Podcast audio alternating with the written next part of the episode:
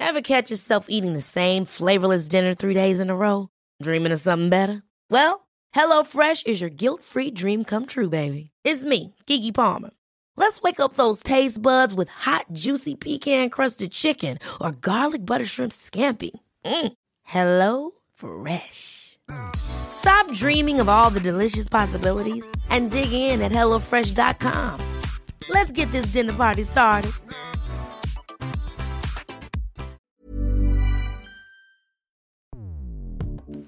Escuchas. Escuchas. Escuchas un podcast de Dixo. Escuchas, Escuchas Bien Comer con Fernanda Alvarado.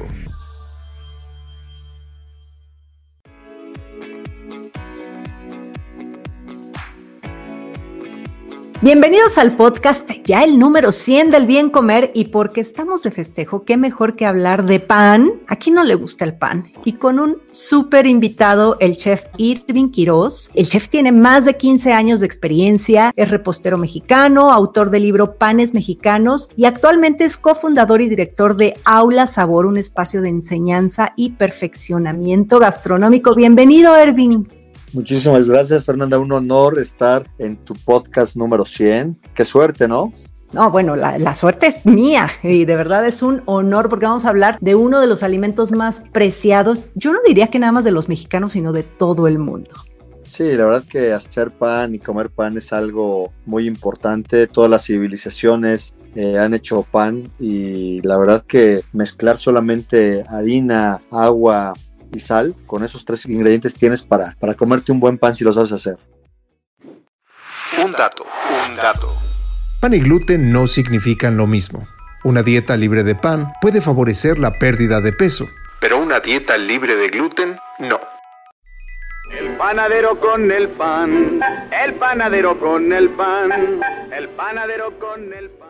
El pan es uno de los alimentos más apreciados alrededor del mundo, como lo estábamos platicando, Irving, pero tristemente, o por lo menos en la parte de nutrición, es el patito feo de todas las dietas. Yo creo, digo, a reserva de lo que tú como experto me digas, considero que se debe a que la mayoría de estos panes se elabora con ingredientes de, pues, de muy mala calidad. Aparte, ahora me meto al pasillo los panes en el supermercado, por ejemplo, digo que no es el mejor lugar para comprar un pan, pero es donde la mayoría de las personas compran y lees los ingredientes y bueno, trae treinta y ocho ingredientes cuando un pan, como bien lo dijiste, solamente debe de llevar harina, sal, agua, quizá y levaduras, ¿no? Tal vez. Así es, bueno, pues sí, eh, tienes toda la razón, realmente un buen pan solamente con mezclar harina, agua, sal y mucha paciencia puedes obtener un alimento rico que no necesitas de nada más. El problema con el pan es que sí se ha satanizado, pero estoy de acuerdo contigo en que los ingredientes han sido de mala calidad, o sea, el problema no es que hacer pan con mantequilla o hacer pan con azúcar o hacer pan con canela, el problema es que ya consigues en, en el supermercado o en, en las tiendas de materias primas, te venden imitación cocoa, imitación canela, imitación huevo, imitación mantequilla y al final terminas haciendo un pan que es una imitación pan. Entonces muchas veces la forma de hacer negocio del panadero ya no es eh, un arte. Ahora el panadero quiere solamente ganar dinero fácil y por a través de harinas preparadas y, y cosas muy, muy sencillas quiere vender pan y es lo que terminamos pues llevándonos al estómago, ¿no?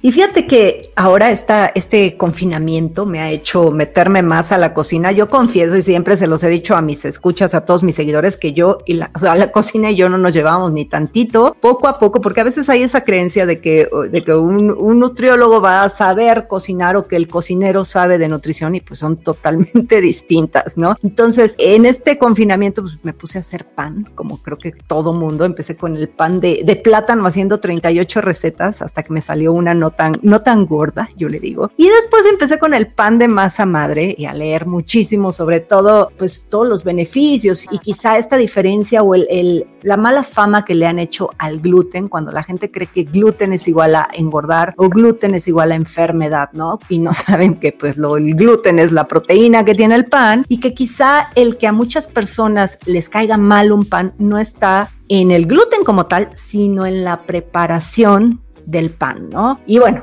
y evidentemente de todos los ingredientes que me estás diciendo que hay. Pero bueno, para ti, o sea, ¿cuál crees que es la diferencia entre eh, los beneficios que tiene un pan de masa madre sobre todos estos panes este, que venden, como dices, en mayoreo, ¿no? Y hechos con harinas de baja calidad. Sí, mira, yo soy realmente una de las personas que más levadura utiliza en México seguramente, pero he aprendido un poco ya de la, de la masa madre, y muchas veces eh, si tú utilizas una levadura con calma y con paciencia y le das una degradación de dos fermentaciones cuando haces un pan, o sea, el pan, haces tu masa, tienes que dejar que el pan fermente, que el pan infle, que el pan esponje, vas a ponchar, haces tu pan, formas tus piezas, vuelves a darle una segunda fermentación, y si tú horneas ese pan, el pan no tiene que caer pesado. El problema es que la vida cotidiana y los supermercados hacen que el panadero ahora eh, ya no le pagan por tiempo que está en las, en las panaderías trabajando. A él le empiezan a pagar por destajo, y el pagar por destajo quiere decir que le van a pagar por las piezas que produzcan un día. Entonces al panadero solamente le interesa aventar eh, harina, agua. Por ejemplo, si está haciendo bolillos o teleras, avienta en la amasadora agua,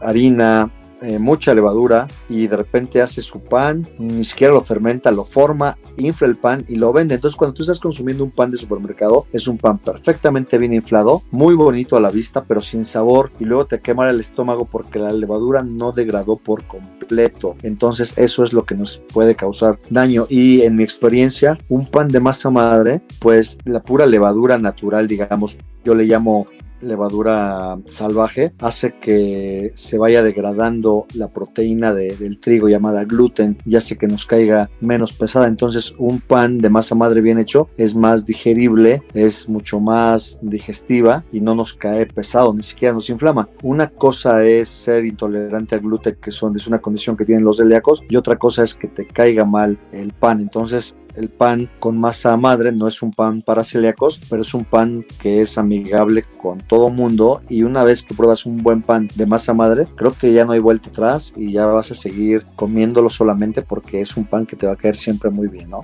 Sí, coincido totalmente. Y además, bueno, ya cuando te empiezas a meter un poquito más, entonces lo, lo primero es aprender a hacer tu pan, ¿no? Que no es nada difícil, o bueno, sí, sí es todo un arte, pero bueno, creo que todos, si yo pude hacerlo, créanme que todos pueden hacerlo. Pero yo creo que también También la inclusión de ciertos ingredientes también va a modificar mucho tanto la cuestión organoléptica como las propiedades nutrimentales del pan, ¿no? Es decir, si le agregamos semillas, si le agregamos frutos secos, esto va a, a incrementar el, el valor nutritivo. Sí, realmente los panes cada vez estamos abiertos a, a nuevas opciones nutritivas. Antiguamente la gente comía pan por comer pan, pero sí la, la, la época hace que el consumidor busque ya opciones más nutritivas. Entonces estamos viendo panes con inclusiones de, de semillas, con inclusiones de algunos ingredientes que le van a caer mejor. Ayer estábamos haciendo aquí unas barras con semillas, le pusimos semilla de girasol, le pusimos linaza, le pusimos pepita de calabaza, le pusimos avena, y solamente con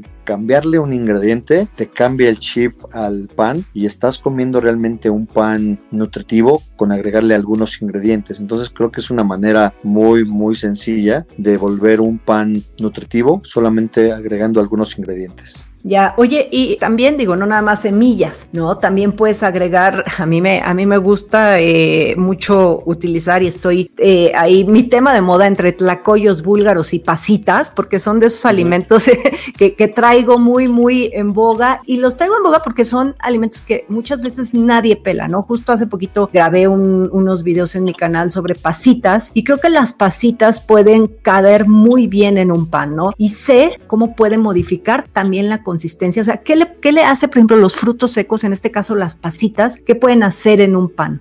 Bueno, mira, las, las pasitas, por ejemplo, aportan muchísima humedad en un pan. O sea, si hablando fuera de los, de los nutrientes que pueden darle a un pan, te aportan muchísima humedad, te aportan color, te aportan una miga mucho más suave, te alargan la vida en aquel de un producto. Entonces los beneficios fuera de los beneficios nutricionales como panaderos son muchísimos. Te da muy buen aspecto, te da buen color. El problema que tenemos en México es que de repente estamos acostumbrados a estas pasitas duras que comíamos en México con los estos dulces de caramelo, y realmente, sí, exactamente. Entonces yo no quería decir la marca, ¿eh? que, que les decían que eran las, los dulces con la mosca, pero ahí pasas, hay unas industrias que, que hacen pasas, la industria de pasitas de California, son pasas que están mucho más chiquitas, que están, que solamente hacen pasas hacen una variedad de uvas y ellos producen uvas, pero son uvas que van a producir cien por ciento pasas. Y en México de repente se produce uvas a partir de la pasa que no pudieron vinificar. Entonces, pues eso es un problema en cuanto a la calidad, ¿no? Ya, sí, ju- justamente eso yo creo que es el, una de las limitantes, y también ya nada más la idea, ¿no? De ver ahí como la cosita negra, pero creo, bueno, yo por lo menos en mi casa ya me dediqué a, a evangelizar, y, y mi hija que no podía ver pasitas ya las come, y creo que en un pan de verdad sí le cambia muchísimo la textura, y como dices, mira, yo no sabía que, que alargaba la vida de anaquel. En el caso de las cuestiones nutrimentales, eh, digo, más allá de los antioxidantes y de todas estas propiedades que que pueda tener en cuanto a, a vitaminas y a, a minerales. A mí lo que más me, me, me gusta de las pasas es que son un buen sustituto de azúcar. Eh, sabemos que el azúcar, el consumo de azúcar en México es altísimo y muchas veces no sabemos, estamos acostumbrados a comer cosas dulces, por ende, o sea, por naturaleza los seres humanos nos gusta el sabor dulce en los alimentos. Entonces, el sustituir el azúcar de mesa, el, el azúcar, la que me digas, porque a veces cree la gente que si le pone miel, eso eh, es, es más eh, nutritivo, quizás sí es mejor que el azúcar, pero en cuestión de cómo se consideran azúcares añadidos, azúcares libres, pues se, se, se cuentan. En cambio, una fruta no, porque la fruta va a tener el azúcar de forma intrínseca, entonces ahí estás agregando fibra, estás agregando nutrientes, ¿no? Muchos eh, antioxidantes que van a evitar esta fibra, que tengas elevaciones de glucosa en sangre. Y bueno, si eso, esas pasitas las incorporamos en un pan elaborado de buena calidad, pues entonces ya estamos hablando de que no va a ser el típico pan que vemos de repente de pasillo de supermercado, ¿no? Sí, y aunque tenga pasas, de repente hay, hay panes que, que no son muy ricos, pero sí, las pasitas tienen muchísimos, muchísimos beneficios. O sea, las pasitas decimos que son naturalmente dulces, y no solamente utilizan las pasitas por añadidura, o sea, también las pasas las puedes hacer un puré, las puedes hacer un jugo, y de cualquier manera que se las agreguemos a un pan, le va a aportar muchísimas cosas. Oye, sé que luego la, las hacen como tipo, pues como puré, ¿no? Como que las muelen y, o sea, con eso puedes hacer que como un tipo jalea o algo así. Sí, lo que haces es básicamente las remojas en, en, en agua caliente, después uh-huh. licúas muy bien hasta obtener un puré, luego lo pones a reducir un poquito, o sea, que se vaya un poquito el agua y te va a quedar un, un puré bastante, bastante espeso, y eso te, imagínate hacer unos roles de canela, pero en vez de poner mantequilla, en vez de poner azúcar mascabado, en vez de poner canela, le vas a untar esta esta mezcla que hiciste ya espesa de, de pasitas, haces tu rollo y te van a quedar increíblemente bien, ¿no? Ah, mira, esos, esos son de, de, los, de los consejos que hay que saber. Y también, por ejemplo, no sé, digo, esto ya no es pan, pero en las galletas también, a mí de repente me quedan muy duras las galletas. ¿Tú crees que las pasitas me puedan ayudar a, a tener más húmeda mi masa? Sí, sin problema. Si tú pones tus pasitas en tu masa, te van a quedar muy bien. Aquí lo que yo te aconsejo es que no se las pongas solamente como incluidas o como inclusiones, algo externo a la masa, sino que trata de licuar un poquito de pasitas, mézclalo con tu mantequilla y eso le va a dar una humedad pero increíble a tu pan. Una cosa que no sabemos es que las pasitas, o que no mucha gente sabe, es que a partir de las pasas tú también puedes crear una masa madre. Te platico un poquito. Tú pones pasitas sin lavar, o sea, pasitas así como vengan en el empaque, y llenas una botella de agua, o sea, una botella de agua eh, sin agua, la llenas con pasitas a la mitad y el resto se lo vas a poner de agua, le pones la tapita muy bien, lo dejas a temperatura ambiente y después de unos cinco días te darás cuenta que tu botella va a estar perfectamente inflada. Hay que destaparla con mucho cuidado porque es como una sidra, como una, una botella con mucha presión por adentro, y vas a colar el contenido, y solamente con las azúcares y todos los microorganismos que estuvieron creándose durante una semana, cinco días, que es el tiempo mínimo, con eso puedes comenzar a hacer un pan de masa madre de fermento natural y el sabor va a ser increíble. Mira nada más, un tipo así como tepache, se me imaginó, como que lo empiezas sí, a hacer, sí, o sea, a fermentar sí, ahí la fruta. Sí, exactamente, como un tepache, pero el saborcito no va a ser ácido, sino que va a ser dulzón, y al final cuando preparas un pan, el, el sabor a la pasita va a desaparecer por completo. Tú le puedes poner inclusive aceitunas, anchoas, cualquier ingrediente, y te aseguro que no te van a saber a pasas. ¡Ay, qué rico! Oye, Irving, y a ver, por ejemplo, todas estas personas que ahorita muchos seguimos guardados en casa y que se animen a comenzar a hornear, ¿no? Que digas, yo ya me voy a, a agarrar y voy, que quiero hornear y empezar a hacer, pues sí, masa madre, que la verdad es que no, no es tan difícil. Yo lo comencé a hacer, digo, sé que tienes que hacer como ochenta panes para que te salga uno bueno, porque sí, sí, sí es, es una arte, la verdad, y sí es de respeto a los maestros panaderos, pero también los mortales, de repente, pues sí podemos ahí como, como empezar a a intentar hacer cosas, ¿no? ¿Cuáles serían tus recomendaciones? Mira, yo creo que la recomendación es que hagas tu, tu propia masa madre, que te vayas encariñando con ella, que la vayas alimentando, que le des cariño, pero yo creo que el punto principal no es ni siquiera usar una buena harina. Hay panaderos que dicen, si no tengo un buen horno, no puedo hacer masa madre, y se puede hacer un buen pan de masa madre con un Dutch oven, que son estas ollas de acero fundido con tapa. O sea, con eso lo puedes hacer. Puedes hacer pan con una harina nacional, no necesitamos la harina importada, pero el secreto desde mi punto de vista y de, desde mi experiencia es hacer una buena mezcla de masa madre con harina y agua y darle un buen tiempo de reposo, que son unas seis horas. Eso se le conoce como levain o como starter, y teniendo un buen starter, con eso puedes hacer el pan que quieras. Entonces realmente creo que el pan es, hay una palabra que se dice, se llama paciencia, que es pan y es ciencia, y eso es el pan. Tienes que ser muy paciente, porque si no eres paciente no te va a salir un buen pan de masa madre. Eh, yo tengo años haciendo pan, inclusive en mi segundo libro hablé del pan de, de masa madre, y te puedo asegurar, este libro salió publicado hace dos años, y te puedo asegurar que hoy estoy haciendo un mejor pan de masa madre que hace dos años. Es como que irle encontrando el camino, la práctica, y de repente como que ya le encuentras el modo, pero no hay nada más que, que practicar, ser paciente y, y tratar muchas veces como tú lo dices. Ya sí, yo bueno, yo llevo como seis panes y todavía me falta muchísimo. Aparte estamos como el, como el, eh, eh, mi esposo y yo haciendo como competencias a ver a quién le queda mejor mejor el pan, ah, ¿no? Sí. Y yo empiezo con harina de centeno, ay, yo digo ah. que yo, pero él va a decir que él. Entonces, okay. lo, lo podrás ver en nuestras fotos de Instagram, que ahí ponemos este, cómo van nuestros panes. La verdad es que también esta cosa de que te queden chatos es, quiere decir que, pues, no, no estás haciendo las cosas tan bien, ¿no? O sea, un pan debe quedar con sus buenos agujeros, ¿no? Sí, la verdad que un pan de masa madre debe quedar con sus buenos agujeros. Hay otro término que se llama que un pan te queda sordo. Cuando haces un buen pan, le crece algo que se le llama oreja, es esto quemadito. Cuando un pan crece muy bien, queda una buena oreja, y cuando no hace oreja, pues es un pan sordo. Entonces debe de quedar un pan bien infladito, un pan que no esté sordo y un pan que no esté chato. Usamos muchos términos para hablar del pan de masa madre, pero en verdad que es un arte, y te puedo asegurar que aunque usemos solamente tres ingredientes, es lo más complicado del mundo. Sí, sí, así es. Y bueno, y qué mejor que ya también utilizar este, pues esta parte cuando a todos los que nos gusta meter todo lo dulce, pues incorporar frutos secos, ¿no? Eh, pueden ser todos estos dátiles. A mí, volviendo un poquito al tema de las pasas, me gustan las pasas y, y justamente estas que dijiste, las pasas de California, a mí me gusta mucho el proceso que tienen porque no tienen azúcar añadida. Van a decir, ¿cómo que una pasa le van a agregar azúcar? Pues sí, de repente hay frutos secos a los que les agregan azúcar. Entonces, un poquito esta parte del secado al natural, ¿qué, qué es eso? Del secado natural que tienen las pasas. Mira, eh, yo, yo estuve el año pasado, me invitaron a hacer un, un viaje que le llaman Study Tour y nos, nos llevaron a los, a los campos de de Fresno en California, que es donde dejan crecer las pasas. Fuimos en una muy buena temporada, entonces básicamente tienen las pasas, es una variedad de pasas que se llama uva Thompson, y las dejan ahí crecer muy bonitas en sus racimos, y de repente las cortan de la planta, pero las dejan ahí colgadas. Entonces al cortarlas se empiezan de alguna manera como a morir, ya no les llegan los nutrientes y ya no les llega agua desde la raíz, y de repente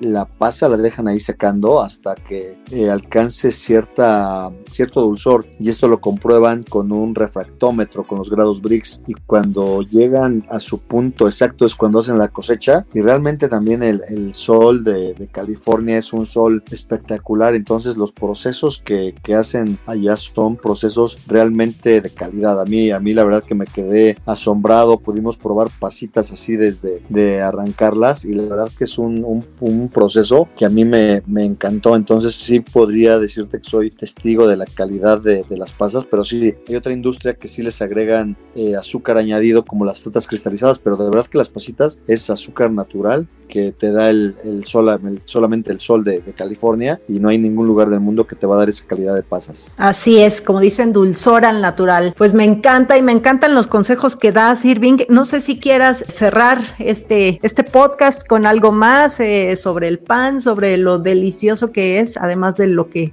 todo lo que nos acabas de ilustrar.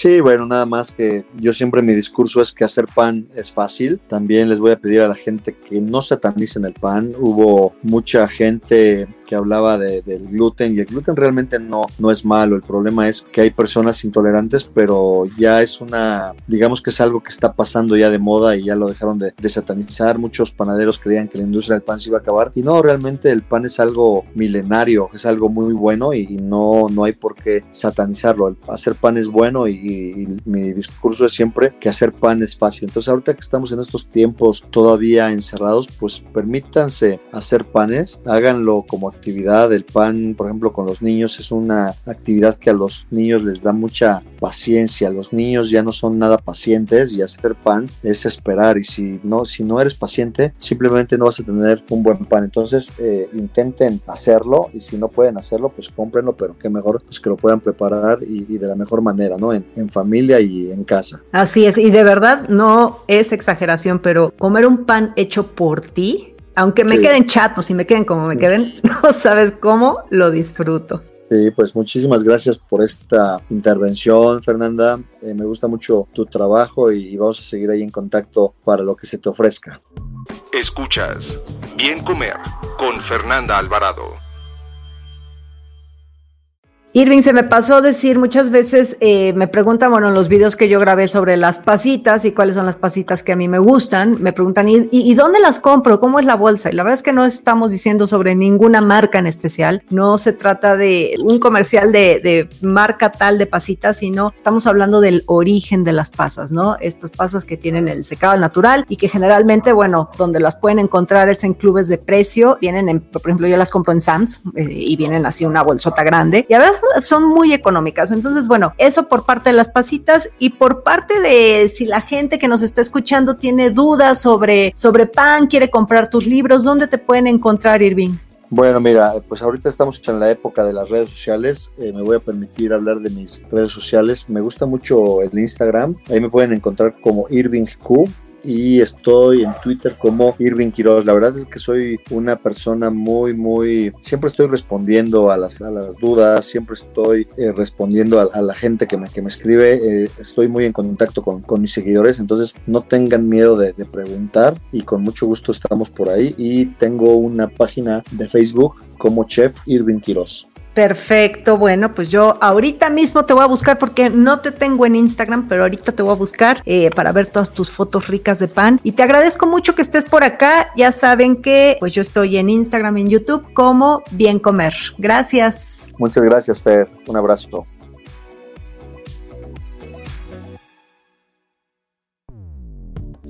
Dixo presentó Bien Comer con Fernanda Alvarado.